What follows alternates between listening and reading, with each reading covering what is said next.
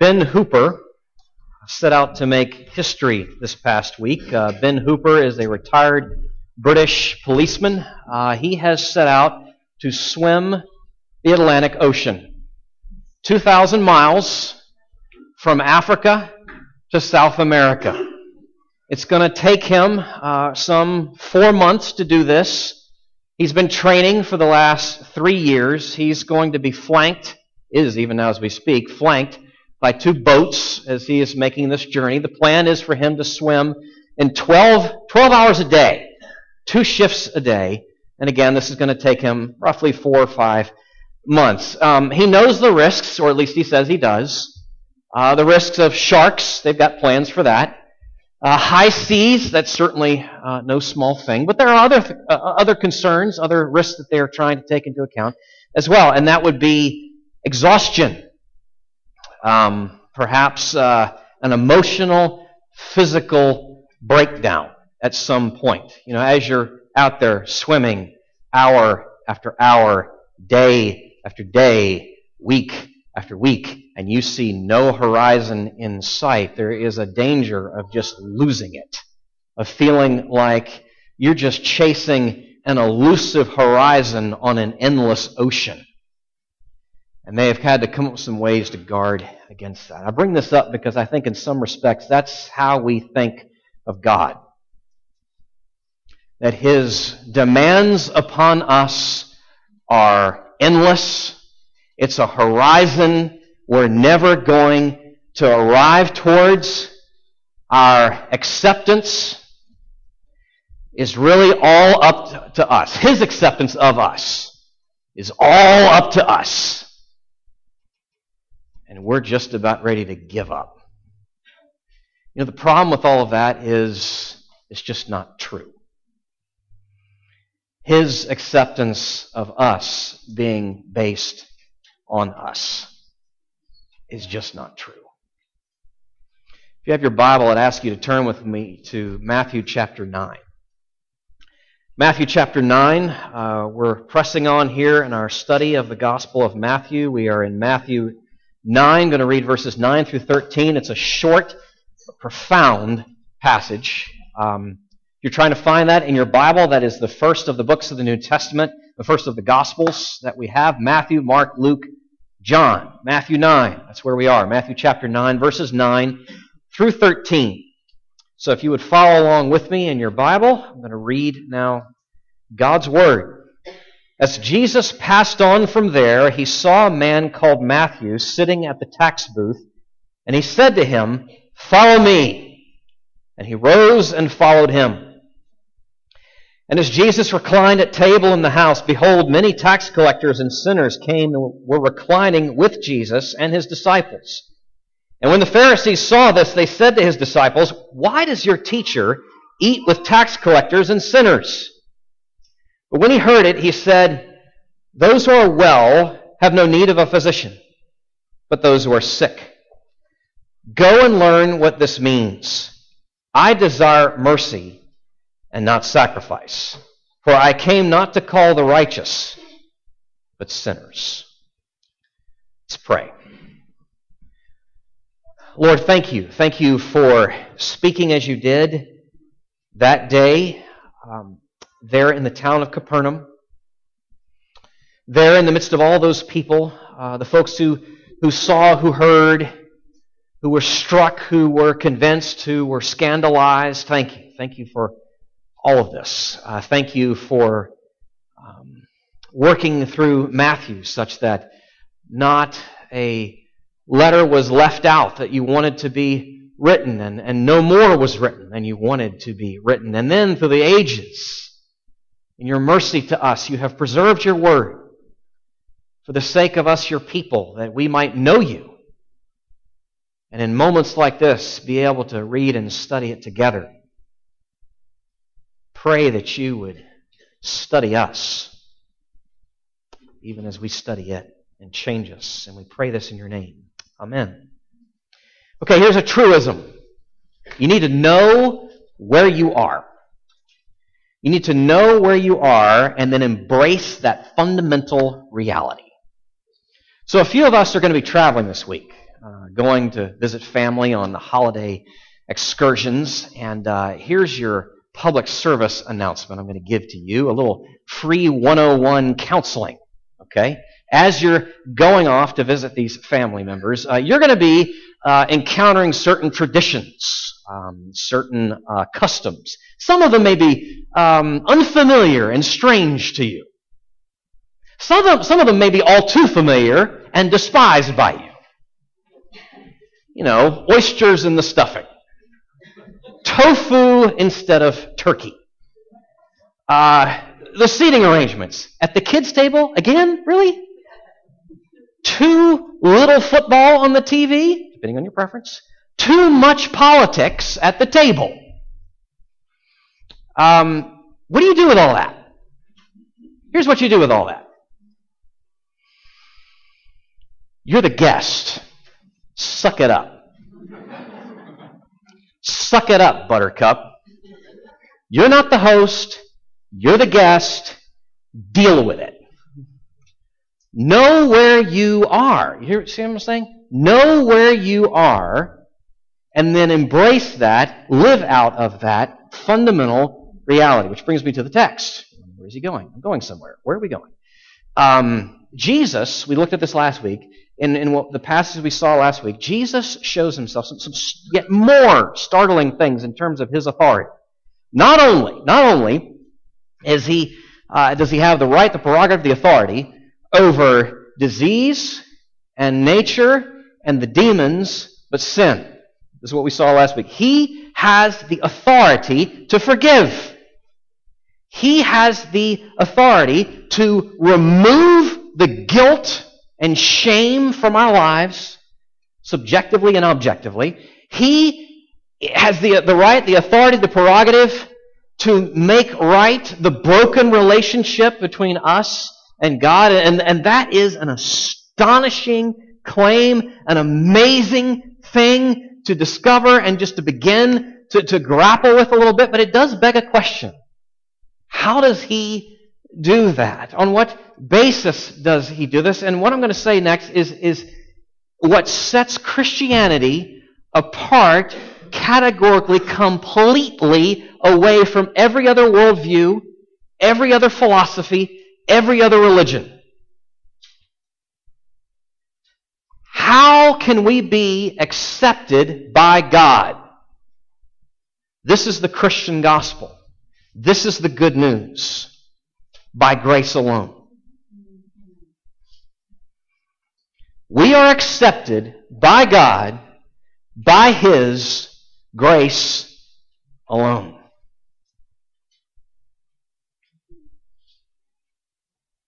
His undeserved, unearned, unmerited, unshakable favor.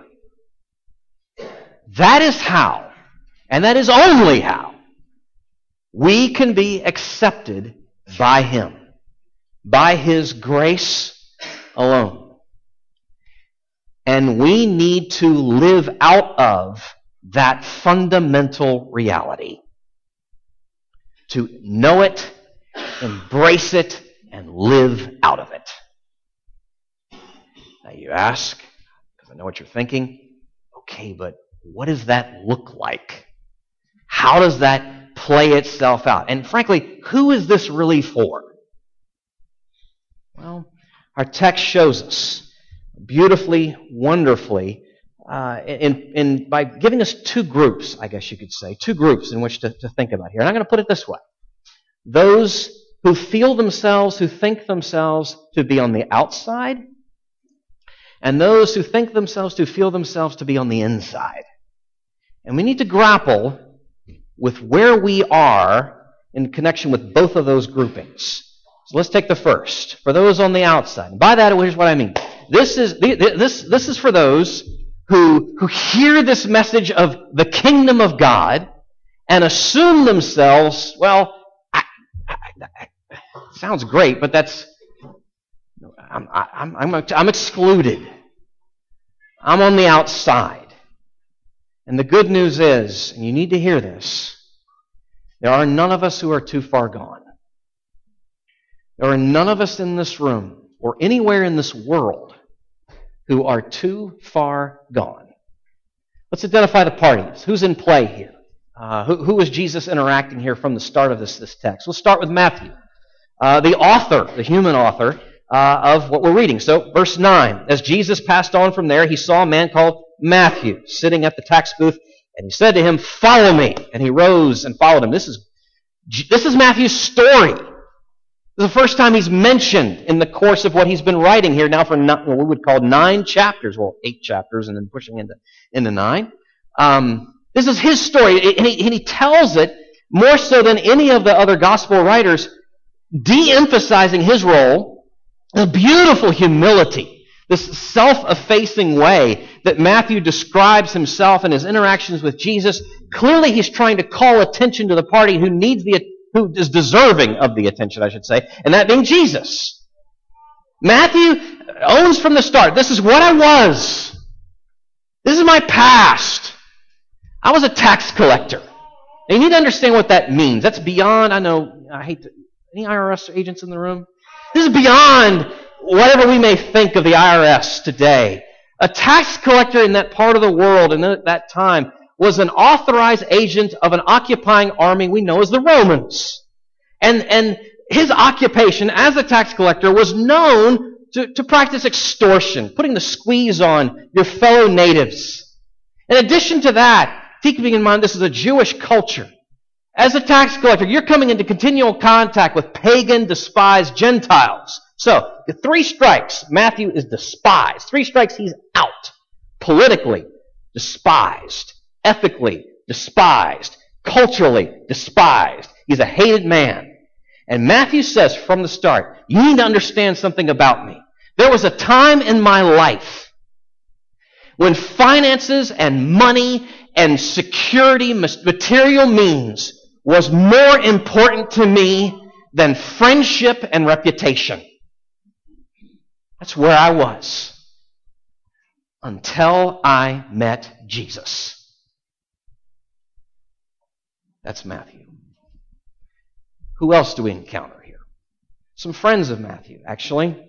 It seems that Matthew threw a party, something of a celebration. The other gospel writers tell us this was actually at his house. So you pick up and read in verse 10 again. And as Jesus reclined at table, and that's referring to the way in which it was custom to, to lay on your side, not sitting up erect in a chair. And as Jesus reclined at table in the house, behold, many tax collectors and sinners came and were reclining with Jesus and his disciples. So you see, Matthew in his elation and his joy, and I'll talk about that here in just a minute, as to, to being called by Jesus away out of what he was formerly uh, in, throws this party, and he invites his friends and his fellow members of the tax collector union. And they gather there at his house. You need to understand, we need to understand who this grouping of people was and how they were regarded by everyone else in the town tax collectors and sinners was almost redundant. You know, whores and sinners. Prostitutes and sinners and tax collectors. It was just, you know, a jumbled bunch is how they were regarded. These are individuals. This is how the people, the populace, would have regarded this gathering of people that Jesus is in the middle of, and apparently gladly so, bringing his disciples along with him These are folks who are, no, who are known for the impurity of their lives and the foolishness of their beliefs. And Jesus is there. Which then takes me to this. Let's okay, that's the, that's who the parties are, Matthew and his friends. What is let's unpack Jesus' response to them. Is his the customary response, the understandable response, the spiritual, religious response to just not go there, to not deal with them? Hardly. It's just, in fact, the polar opposite of that. Verse 9 again. As Jesus passed on from there, he saw a man called Matthew sitting at his tax, the tax booth. And he said to him, Follow me. And he rose and followed him. Jesus is saying to Matthew, I want you, you, Matthew, to be my disciple. In fact, let's push this further. I want you to be one of my apostles, one of my authorized agents, one of the twelve, Matthew, I'm calling you. And by the way, lest we miss this, lest anybody that day was to miss it, this was not just an invitation. This was not just a suggestion. This was a command. It's a, the, the verb tense is in the imperative. And Matthew responds, rises, and goes. The other gospel writers tell us he leaves everything. He leaves behind this safe, secure, lucrative position and follows Jesus. What else do we see? Of whom else do we read? Let's push further back to the friends, the party, the celebration. Verse 10 again. As Jesus reclined at table in the house, yeah, that house, behold, again, Matthew, he, he's trying to help us get a sense of the wonder of this, right? So, behold this. Many tax collectors and sinners came and were reclining with Jesus and his disciples. This is so significant. You need to understand again, part of the customs of the day to dine together, to sit at table together was not just like we do, just, oh, let's, hey, can we just grab a meal? And like, you know, just, just pay, get up, go. No, no, no. This is so much, in, in that part of the world, in that time and place in history, it was a significant thing to sit down with someone and share a meal with them. It, it's implying mutual acceptance the intentional pursuit of a reciprocal relationship. I want to know you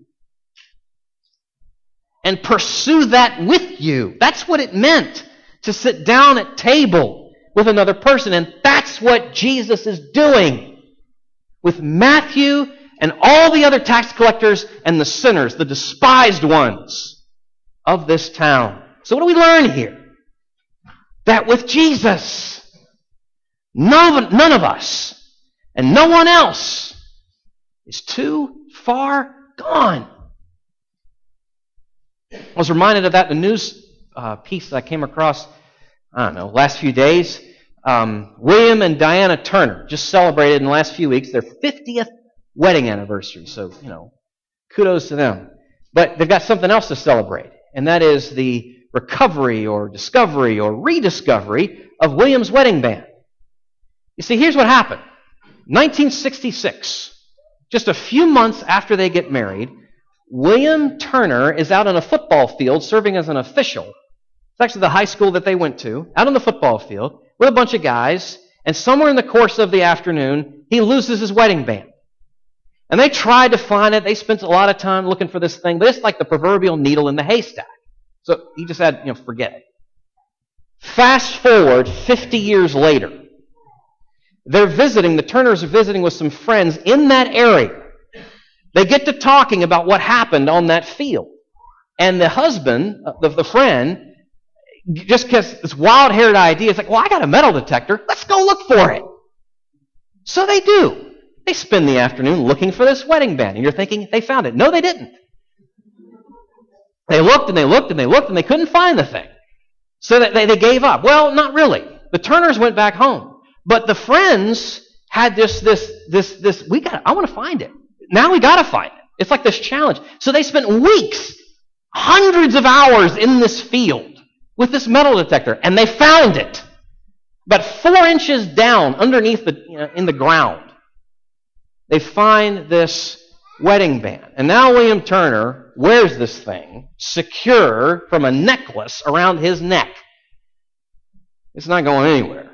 I mean, I'm thinking his wife is thinking that in particular. Some of you, this is why I'm telling you this story. Some of us may feel, though, like that ring pre finding.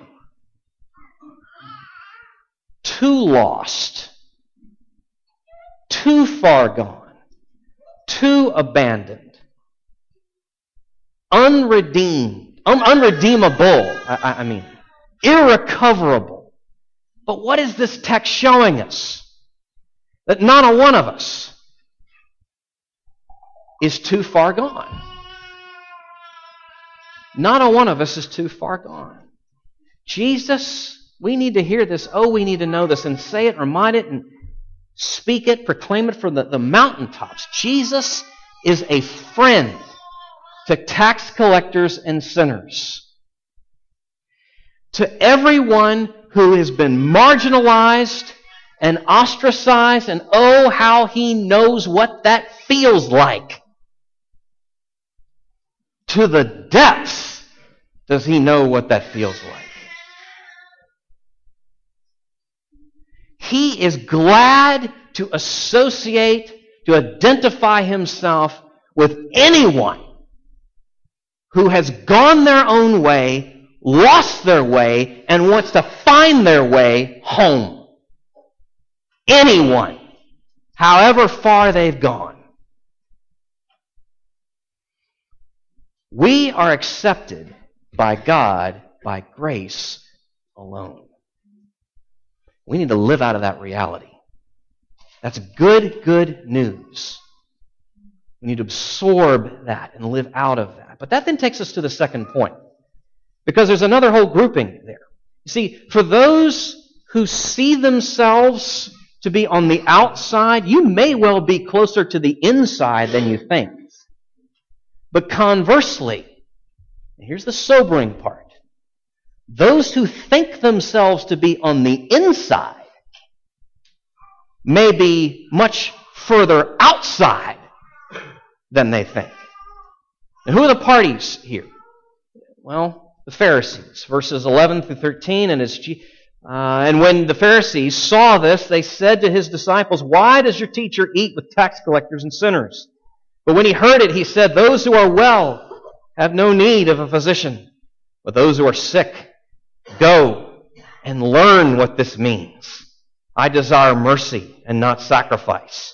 For I came not to call the righteous, but sinners. There's a lot of irony in here.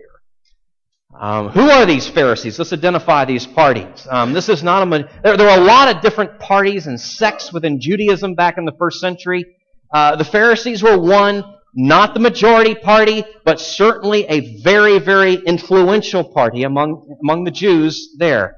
Paul, as a man who once was a part of that party and could look back and say, I know how they think, I know what's going on in their hearts, he could say with all authority, they, had, they have zeal without knowledge. Zeal without knowledge. The Pharisees loved God's law. They were uh, all about the obedience to the law. So much so that what, what people through the years have referred to as fences. They would set up fences around the law, tripwires, I guess you could say. Keep, you know, law upon law, layer upon layer to keep themselves from, from disobeying, from falling away from the, God's true law. But sadly, though, that it was all so much built on and geared towards the externals. Very little of the heart. So that Jesus then, later on in the Gospels, refers to them as blind guides and whitewashed tombs. What else do we know about them? Self righteous. Self righteous. Now, they would never have said this, but here's what's going on in the heart, layer of the heart within the Pharisees, and, and these men in particular. Never would they have said this, but they did not recognize any need that they had for grace. Because you see how they view the law how they have viewed it being like externals, how they viewed God. No, really, they, again, they never would have said this, but in essence, this is how they live, as though God owed them. Look, we've obeyed. We kept our end of the bargain. Now it's up to you, right? It's a contractual deal. Pony up. We've obeyed. We're the holy ones. We're the righteous ones. We can afford to look down our noses upon everyone else the unwashed, irredeemable ones. You see, they have no category. This is why they're asking what they're asking. They have no category for a rabbi associating himself with such rubbish. So that's why they say what they do. Yeah, we, it's not too hard to envision this. It's, go, it's all everywhere, all the time more in our hearts than we know. Colonial America.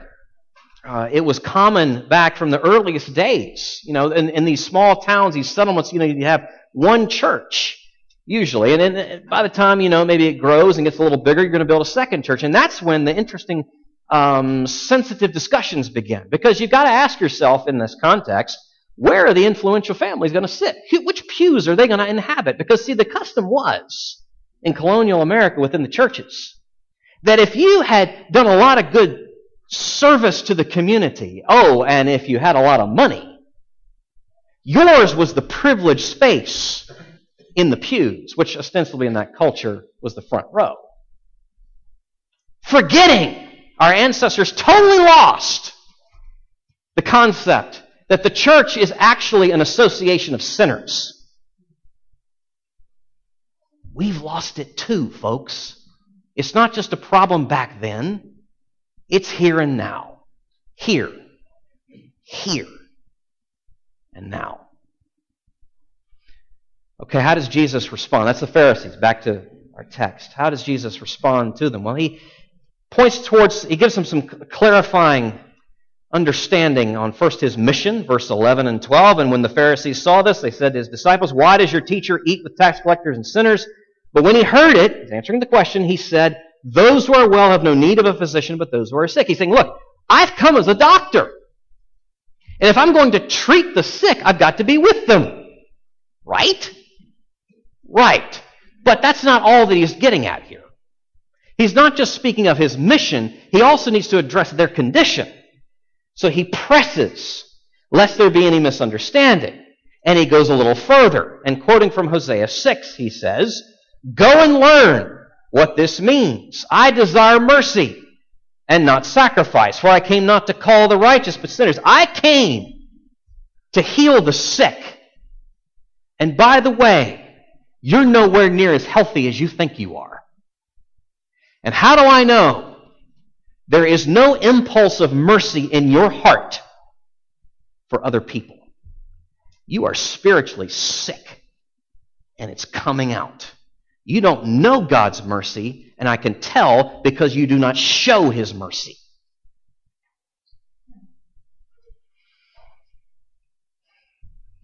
What do we learn here? Something very sobering that we need to grapple with. Yes, those who feel, who think themselves to be on the outside, may be much closer than they think to the inside. But those who think and feel themselves to be on the inside may well be much further to the outside than they dare imagine. See, it's the, the problem, the perennial problem with religious people. When you've been in the church a long time but without the gospel. You forget. You forget of the continual ongoing need for repentance. Not just of what we think, of our unrighteousness, of all the bad stuff that we do, but repenting also of our righteousness, of why we do the good things that we do. We forget that. We become blind to that, inoculated to that. But it's not just that. There's something else here we, we begin to lose sight of the, the, the difference, the vital difference between um, transforming love and accepting love. I'm, I'm stealing something here from Dan Doriani in his commentary here on this passage. Very helpful point that he brings up. Transforming love is beautiful, it's good, it's right. I mean, it's, it's saying to, to someone we care for, I care so much about you, I want you to become the best version of yourself. Absolutely, that's love but that has to be balanced by, subordinated to, accepting love. And without the accepting love, this becomes idolatrous control. Accepting love takes the person as you find them. Warts, sin, struggles, and all, and embraces. Just as you find, just as God does with us. It's vital vital in the context of human relationship that we have the balance between, yes, the vision for the transforming love, but the foundation of accepting love. It's vital in the context of friendship that we get that right. In marriage, that we get that right. In parenting, that we get that right. In the church, that we get that right. The balance between, yes, the transforming love, but it's got to be subordinated to and built on accepting love. It's got to be. And Jesus is the only one who gets this right. Jesus is the only one who actually gets this right. Now, what does this have to do with the text? Because the Pharisees didn't get this. Their response to these, this rabble in the house is, you clean up your act and then I'll talk to you. You get your stuff straight and then I'll deal with you. You repent and then I'll love you. I'll accept you. They didn't get it. We still don't. We. That was intentional. I, you, we still don't get this.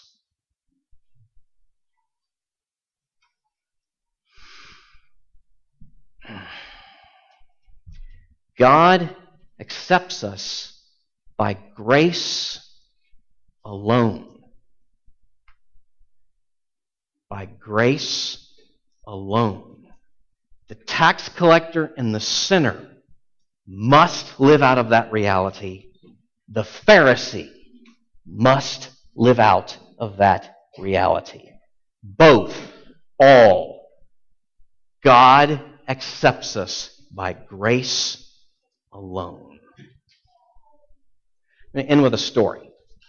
Jerry Bridges uh, writes this in his classic Transforming Grace, and I think it makes the point beautifully. Um, Sam and Pam, two friends, both arrived in the United States as immigrants from the country, it's made up, of Quadora. Each wants to buy a house, and it so happened that they each found one for sale by a certain wealthy man. Both houses were priced at $100,000. Sam arrives with 500,000 quadros, the currency of Quadora, and Pam arrives with 1 million quadros. They knew quadros were not worth 1 million, excuse me, $1 apiece, but they assumed they would be able to exchange the quadros for at least enough to buy a house. However, Quadora had been ravished by hyperinflation, and the quadro had been debased until it was virtually worthless. The bank would not accept their quadros in exchange for any dollars. Let me just stop there. I'm going to pick it up in a second, but let me stop there. We are Sam and Pam. We are Sam and Pam. Our currency is worthless. Our moral excellence, our achievements, our not doing the wrong things and doing all the right things, our record, our striving, that currency is worthless. And that's not how we're used to thinking, because you know, back in Quadora, we had some buying power. Not here. This is a new economy. Those old rules don't apply. You see? Let me push into the story. To compound the problem, Sam and Pam both discovered that the wealthy man from whom they hoped to buy their houses was not unknown to them. They'd each had business transactions with the man while still in Quadora and were heavily in debt to him. Sam owed him about a million dollars. Pam owed him 500,000. Since their quadros were worthless, neither could begin to pay his or her debt let alone buy a house from it. Then a strange thing happened. The wealthy man, hearing Sam and Pam were now in this country, and knowing they would have arrived with only their worthless quadros, sought them out. Despite the fact they were heavily in debt to him, he canceled the debts, gave them each the house they desired, completely furnished with utilities and maintenance paid for life. That is how God's grace works with us. The currency of our morality and good deeds is worthless in God's sight. To make matters worse, we are all so heavily in debt because of our sin. You put those two things together, and there's no question of our being able to even partially pay our way to Him.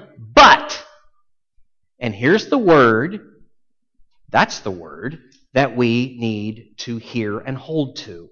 But God accepts us by His grace.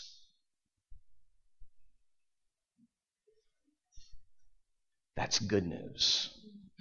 It's the good news that we must hear and grapple with and own and live out of tax collectors, sinners, and Pharisees all.